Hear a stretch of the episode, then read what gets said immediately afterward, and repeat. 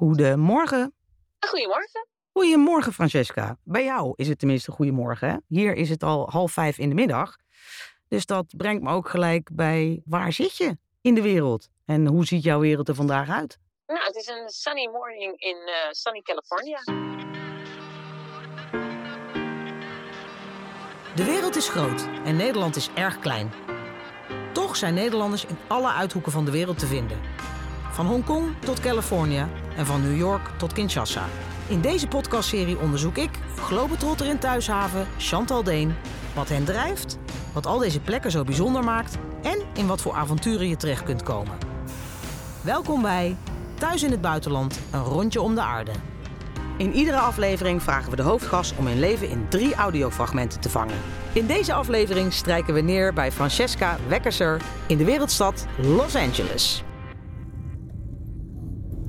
Ik zou willen dat ik jullie nu eigenlijk de beelden of de video van, zou kunnen laten zien van wat ik nu zie.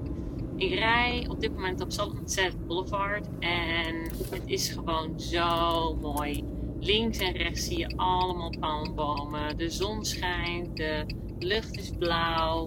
Je ziet in de verte echt de hills met alle grote mooie huizen die er ook maar zijn. In uh, Beverly Hills natuurlijk.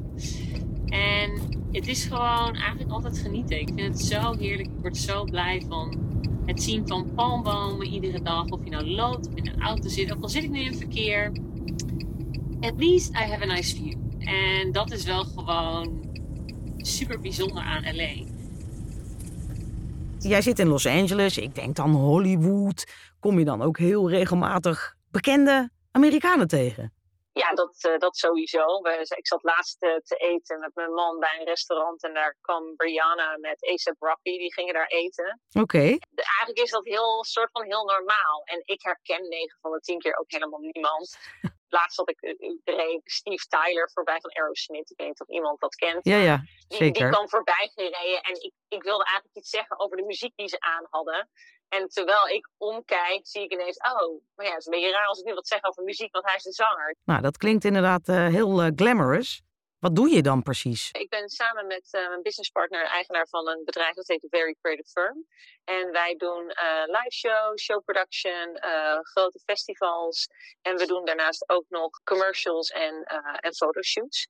En dus eigenlijk alles omtrent creativiteit. Dus wat wij doen is wij, wij maken het creatieve concept. En uh, doen daarbij dan ook de productie en ook uh, op de vloer zeg maar de, de uitvoer. Ben je getrouwd? Heb je kinderen? Ik ben getrouwd met Michael Douglas. Uh, dat is met, mijn man. Met die Michael Douglas, zei je? Maar zijn... ik, ik dacht, ja, ik dacht dat uh, Michael Douglas getrouwd was met uh, Catherine Zeta-Jones. Ja, dat uh, is af en toe ook de teleurstelling als ik uh, aankom lopen. Ook als hij overigens aankomt lopen bij een restaurant. Maar uh, de grap uh, hier is natuurlijk wel uh, dat het gewoon in L A natuurlijk heel goed past. Uh, Michael is ook Nederlands. We hebben elkaar leren kennen in Shanghai. En zijn samen hier naar L A uh, verhuisd. En uh, hebben sinds nu negen maanden een dochtertje Bliss. Waar ben je geboren? Uh, ik ben geboren in het uh, pittoreske Emmeloord, uh, in de Noordoostpolder. En uh, daar ben ik eigenlijk ook opgegroeid mijn hele leven. Um, ik heb een Duitse vader, dus ik ben met heel veel uh, Duitse invloeden eigenlijk uh, opgegroeid. We zijn heel veel altijd in Duitsland geweest. En daarna ben ik gaan studeren in Maastricht. Wat zijn dan die Duitse invloeden geweest in je opvoeding? Grappig genoeg zijn mijn zus en ik allebei in hetzelfde ziekenhuis geboren in Emmeloord. Alleen was de wet zo, toen mijn zus werd geboren, dat je alleen de nationaliteit van je vader kreeg. En toen ik werd geboren, toen was de wet zo dat je de nationaliteit van beide ouders krijgt. En uiteindelijk moest mijn, uh, moest mijn zus veranderen. Dus die is nu volledig Nederlands en ik heb nog steeds beide nationaliteiten. En uh, ja, nu eigenlijk zelfs als je dan in het buitenland woont, denk je, oh, het is eigenlijk best wel handig om dat te hebben, ook al is het Europa. Mm-hmm. En qua invloeden, ja, wij gingen eigenlijk uh, gewoon heel vaak naar, naar Duitsland. Dus ik, ik had toevallig gisteren met iemand erover dat ik zei van ja, ik werd vroeger eigenlijk gewoon op de trein gezet in het weekend op vrijdag. En dan, uh, in de, vroeger kon dat natuurlijk nog. En dan zeiden mijn, mijn ouders tegen uh, de conducteur van nou, onze dochter zit daar, die, stap, die weet wat ze moet doen, die moet daar en daar uitstappen. En dan kwam ik uh, in Duitsland aan en dan uh, stond mijn oma daar met een broodje braadworst. En dan uh, gingen, we, gingen we naar haar huis. En dat vond ik altijd uh, superleuk. Uh, je gaf net al even aan van je hebt gestudeerd in Maastricht. Maar wat, wat, wat heb je gestudeerd? Ik heb uh, oriëntaal talen en communicatie gestudeerd. Um, en dat is dan dat is eigenlijk gewoon Chinees met zeg maar business slash marketing. Deze oriëntaal talen en communicatiestudie kon je toen, ik weet niet of het nu inmiddels veranderd is, maar dat kon je toen in het Arabisch, Japans en in het Chinees doen. Um, en ja, ik rende echt naar mijn vader toen. Ik zei, oh, ik heb het gevonden, ik ga Japans studeren. Dus ik, ik wilde heel graag eigenlijk iets met auto's doen. Um, door, ik denk dat ik half Duits ben. Uh, dus had ik altijd al iets met, uh, met eigenlijk alle Duitse auto's. In, in tienerjaren ging ik met mijn vader naar de autorij. Of we gingen naar de I A A in Frankfurt. Naar een autoshow. En dan gingen we naar de nieuwe auto's kijken. En toen dacht ik, oh, dan ga ik Japan studeren. En dan kan ik daar ook gewoon met de Toyota. En met alle Japanse automerken. Dan hoef ik alleen nog maar Italiaans. En ja, dan ben ik eigenlijk, dan heb ik het een beetje gecoverd qua, qua autotalen. Mm-hmm. Um, en toen zei mijn vader eigenlijk van, nou, ik denk dat het wat verstandiger is als je dan toch al zo'n gekke taal wil studeren, dat je Chinees gaat doen. Dat is voor uh, de toekomst en de economie uh, is dat veel slimmer. Ja. En toen zei ik, nou ja, oké. Okay. Um, en toen ben ik een, een talencursus gaan doen uh, voor acht weken. En um, ja, daar heb ik acht weken gezeten bij een gastgezin wat geen Engels sprak. Je zat bij een Chinees gezin in Nederland? Begrijp ik dat nee, goed? Nee, nee. Ik ben toen voor acht weken naar Shanghai gegaan in, okay. uh, in tweeduizend vier, voordat ik Chinees ben gaan studeren, om te kijken of ik het leuk zou vinden. Dus okay. mijn, mijn ouders hadden zoiets van, oké, okay, nou, bij Francisca durven we dit wel aan, als zij zegt dat ze zoiets wil studeren, maar laten we dan heel even kijken, voordat ze zo meteen uh, met de studie begint, mm-hmm. of het dan ook echt wat is en wat ze er dan van vindt. Mm-hmm. Um, en toen via die talenschool kon je geplaatst worden of op een campus of bij een gastgezin. En toen had ik eigenlijk zoiets van, nou ja, dan wil ik wel graag naar een gastgezin. Want dan kan ik gelijk kijken van, hoe gaan ze dan met elkaar om? Zijn ze lief voor elkaar? Hoe is de cultuur? Um, ja, het was alleen ietsje pittiger, omdat niemand Engels sprak. Nee. Ja, dat hebben we een beetje uitgevogeld. Maar na twee weken vond ik het superleuk. Ik kreeg Chinees en, um, en Tai Chi. Oké. Okay. En dat heb ik acht weken lang volgehouden. En na acht weken had ik eigenlijk mijn hele eerste jaar van mijn studie gecoverd. En nou, ik ben dus toen begonnen met, uh, dat heet dan dus oriëntaalse taal en communicatie. En, en hoe goed uh, spreek jij eigenlijk uh, Chinees? Of moet ik zeggen uh, Mandarijn? Ja, nee, ik spreek Mandarijn, ik spreek geen Kantonees. Uh, ja, hoe goed? Toevallig was ik uh, twee weken geleden in New York en uh, uh, ja, wilde ik mijn, mijn nagels laten doen. En ik wilde een bepaald iets. En ik kwam binnen en ik zag dat daar een Chinees meisje stond. Dus ik vroeg gewoon in het Engels van, hé, hey, kan ik dat doen? En in dat ik dat vraag aan haar, vraagt zij dit in het Chinees aan een, aan een meneer die achter de kassa zat. En ik verstond dit allemaal. Dus ik reageerde in het Engels en ik zei, uh, well, in L A, this, this is vijf dollar extra. En mm. zij zitten te praten en, en hij zegt ah. tegen haar in het Chinees, van nou zeg maar tegen haar dat hier in New York is het tien dollar extra. En in dat zij dat tegen elkaar zeggen, reageer ik in het Chinees en zeg ik, ik versta wat jullie zeggen. En ik wil nog steeds maar vijf dollar betalen. Oh. Dus dit was heel grappig. En die, uh, nou ja, die hele salon die zat helemaal zo van, dit blonde meisje spreekt gewoon Chinees. Nou ja, goed, toen heb ik eigenlijk anderhalf uur alleen maar Chinees gekletst met, uh, met die meisjes daar, waar ze vandaan kwamen en wat ik had gedaan. Dus dat was, dat was superleuk. En dat, uh, dat spreek ik nog steeds. Maar als ik een contract nu zou moeten lezen in het Chinees, ja. dat, dat lukt niet meer. Nee. Ik neem jullie nu even mee naar het strand van Santa Monica. Het is echt een prachtige dag, vijfentwintig graden. En het is heerlijk om uh, aan het strand eigenlijk een beetje te ontsnappen. Uh, een van de grote teleurstellingen misschien van verhuizen naar L A was dat uh, het water gigantisch koud is. Warmt ook niet echt op in de zomer, dus hoe ik altijd dacht, ik ga lekker veel zwemmen in de zee, uh, valt vies tegen. En dan is het alsnog super lekker om af en toe gewoon even snel hierheen te rijden. Lekker te wandelen met onze hond en nu natuurlijk ook met Bliss. Ja, het is gewoon heerlijk genieten. Heerlijk genieten om naar de zee te kijken. Naar spelende kinderen te kijken. Dus ja, people, enjoy the sounds of the ocean. En ik hoop dat jullie ook even een klein ontsnapmomentje hebben. En na mijn studie had ik eigenlijk een, uh, een baan bij een evenementenbureau in, in Os, in, uh, in Brabant. Ja. En daarvan de eigenaar had ook een bureau in Duitsland. En zij hadden net een bureau gestart in China. En ik dacht van, oh, nou ja, goed, misschien kan ik hem gewoon eventjes helpen. Totaal niet met de intentie om daar te gaan, om in China te gaan wonen. Mm-hmm. Maar misschien kan ik hem gewoon helpen in de voorbereiding, want de, de World Expo zat er aan te komen. Ja. En toen ben ik op gesprek gegaan, uh, gewoon om te zeggen, nou ja, misschien kan ik jullie helpen, dit en dat. En toen kwam eigenlijk de eigenaar vrij snel aangelopen. En die zei, uh, ben jij dat meisje dat Chinees spreekt? uh, ja. Mooi, jij gaat gelijk mee met ons naar China. Uh, ja, dat was, uh, dat was eigenlijk de start. Dus toen uh, zei ik van, oké, okay, oké, okay, ik moet misschien even nadenken. Maar ja, eigenlijk hoefde ik helemaal niet na te denken, want dit is natuurlijk waarvoor ik had gestudeerd. Ja.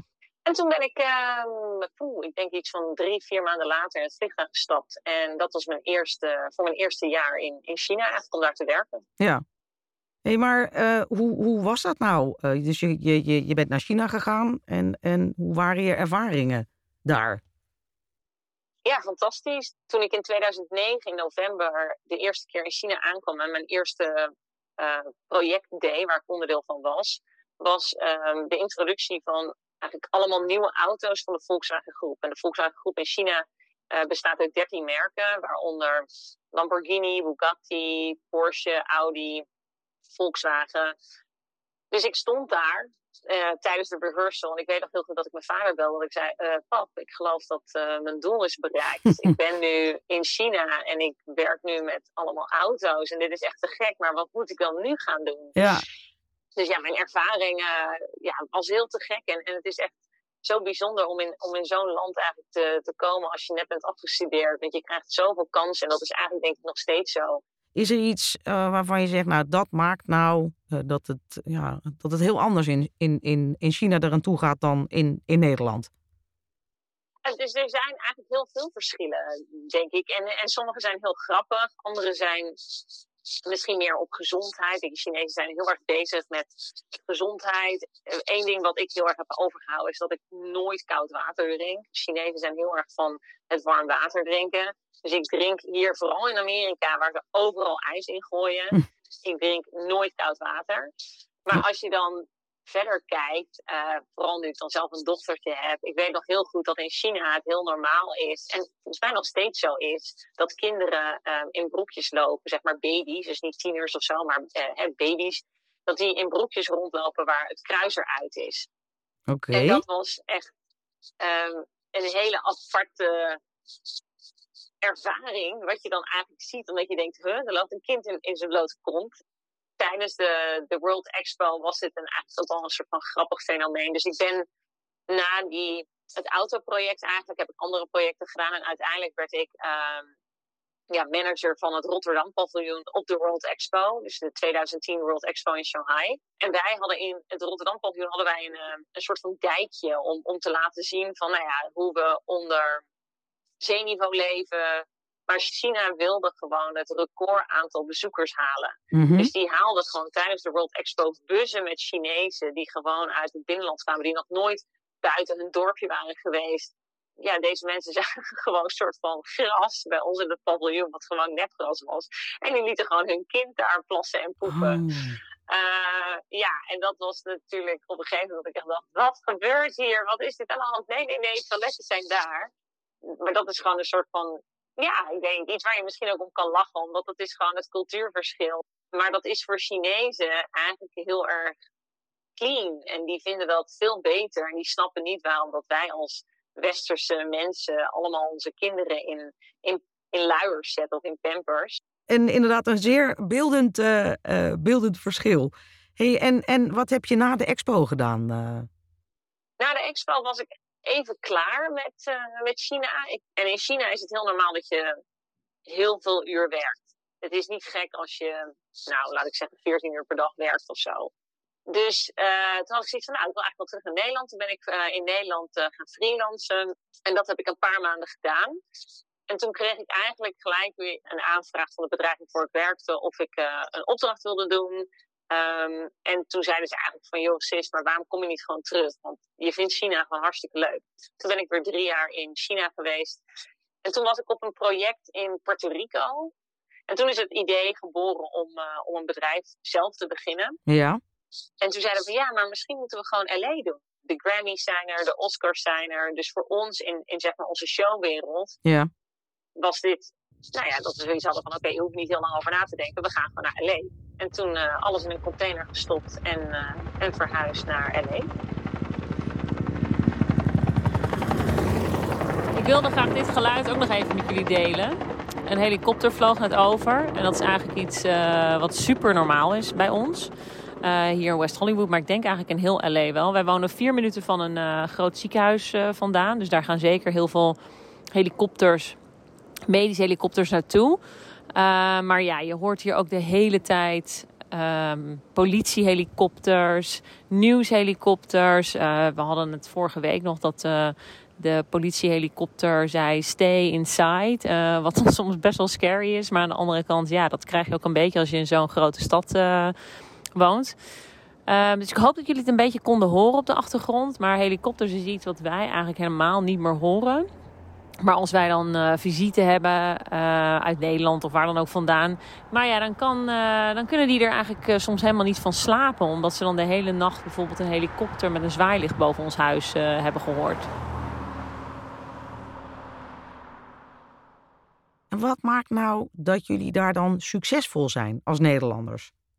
Heb je daar een verklaring voor? Als je het hebt over de Dutch roots en Dutch creativity, Amsterdam.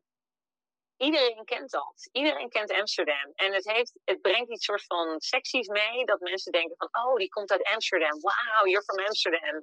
Dus dat is eigenlijk al het soort van eerste stapje qua voordeel wat we dan hebben. Mm-hmm. Maar ik denk dan wat, we, wat ons daarna zeg maar, ook succesvol maakt. En, en ons interessant maakt voor bedrijven om mee te werken. Is dat we als Nederlanders ook wel heel vaak internationale ervaring hebben. Dus wij zijn niet alleen maar hier in Amerika. Wij zijn niet alleen maar in Nederland geweest. Maar wij hebben over heel de wereld gezeten. Ja. Dus als wij het hebben over ons portfolio, dan zien klanten dat ook. Het is een koude overgang, ik begrijp het. Maar ik moet hem toch stellen. Op welk moment dacht je, oh, ik ben blij dat ik verzekerd ben in het land van de onbegrensde mogelijkheden? Ja. Nou ja, ik ben uiteraard verzekerd bij, bij Oom. En dat ben ik eigenlijk al heel lang. Toen ik in China woonde, was ik ook al verzekerd bij Oom. Vooral omdat je wil... Tenminste, voor als je in het buitenland woont en voor mij... maar ook voor mijn man en heel veel vrienden van mij... we willen allemaal gewoon een, een goede verzekering... en we willen absoluut geen lokale verzekering. Of je nou in China zit, of in Amerika zit. En uh, nou ja, zoals ik al zei, we hebben een dochtertje Bliss. Zij is uh, eergisteren negen maanden geworden... Maar zij is geboren uh, met zevenentwintig weken en twee dagen. Dus uh, drie maanden te vroeg. Oh, dat is wel heel vroeg, ja. En dat, ja, was, uh, ze wordt, als je onder achtentwintig weken wordt geboren... Wordt het, uh, ben je zeg maar extremely premature, heet dat. Mm-hmm. Uh, dus zij heeft honderdéén dagen op de N I C U. Dat is uh, de intensive care voor, voor baby's, heeft zij gelegen. Ja. En ja, we hadden het ook gisteren met, uh, met vrienden erover. Dat we zeiden van als...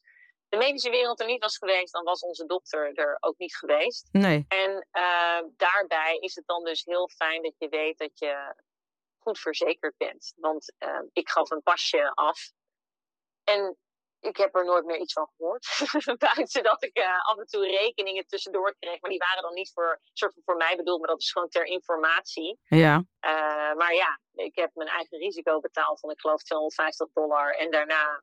Heb, heb ik nooit meer iets uh, ervan gezien. Nee, maar het, het, het... Behalve de eindrekening. Ja, en, en uh, kan je nog herinneren wat die eindrekening uh, was?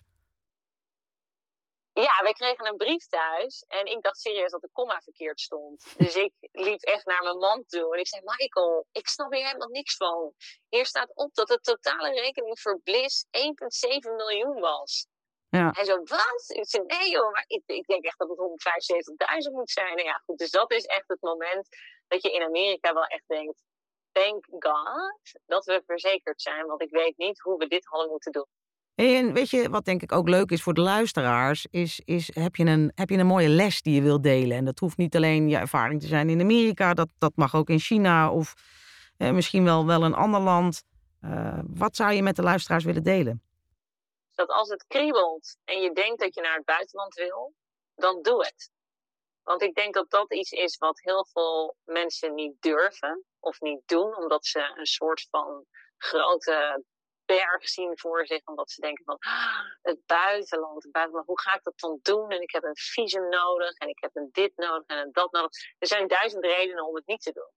Ja. Maar er de, de beste reden is dat als het ergens kriebelt, dan moet je het gewoon proberen. Gewoon vooral doen. Het ergste wat kan gebeuren is dat het niet lukt. En je teruggaat naar waar je familie en je vrienden wonen. Mm-hmm. En die alleen maar allemaal zeggen, we zijn zo super trots op je, want je hebt het geprobeerd. Ja. En ik zou dat heel erg mee willen geven aan heel veel mensen die uh, ja, het eventueel willen, zouden willen proberen. Al is het voor zes maanden, al ja. is het voor een, een periode. Ja, ik, uh, ik ben het helemaal met je eens. Ik vind het een hele mooie les. Uh, dus luisteraars, uh, doe er je voordeel mee. Hey, ik wil je onwijs bedanken voor, uh, voor dit leuke gesprek. Uh, ik denk dat het uh, ja, wat, wat duidelijker is geworden. Hoe ziet jou, uh, hè, hoe ziet de wereld er bij jou uit? En waarom uh, ben je dit alles uh, gaan doen? Nogmaals bedankt en uh, wie weet, uh, tot ziens. Ja, super bedankt. Het was heel leuk om uh, met jullie te kletsen en het verhaal te doen. En ik hoop dat we hierbij uh, meer mensen inspireren. Dus uh, heel erg bedankt en tot ziens. Dit was Thuis in het Buitenland, een rondje om de aarde. Hopelijk heb je ervan genoten en wellicht zelfs iets opgestoken. Woon je zelf in het buitenland of heb je die ambitie? Neem dan gerust eens een kijkje op oomverzekeringen punt n l... waar je alles kunt vinden over hoe je zorgeloos kunt genieten van jouw buitenlandavonturen. Meer avonturen beluisteren? Luister de hele serie via je favoriete podcast-app. Veel luisterplezier en een reislustige dag gewenst.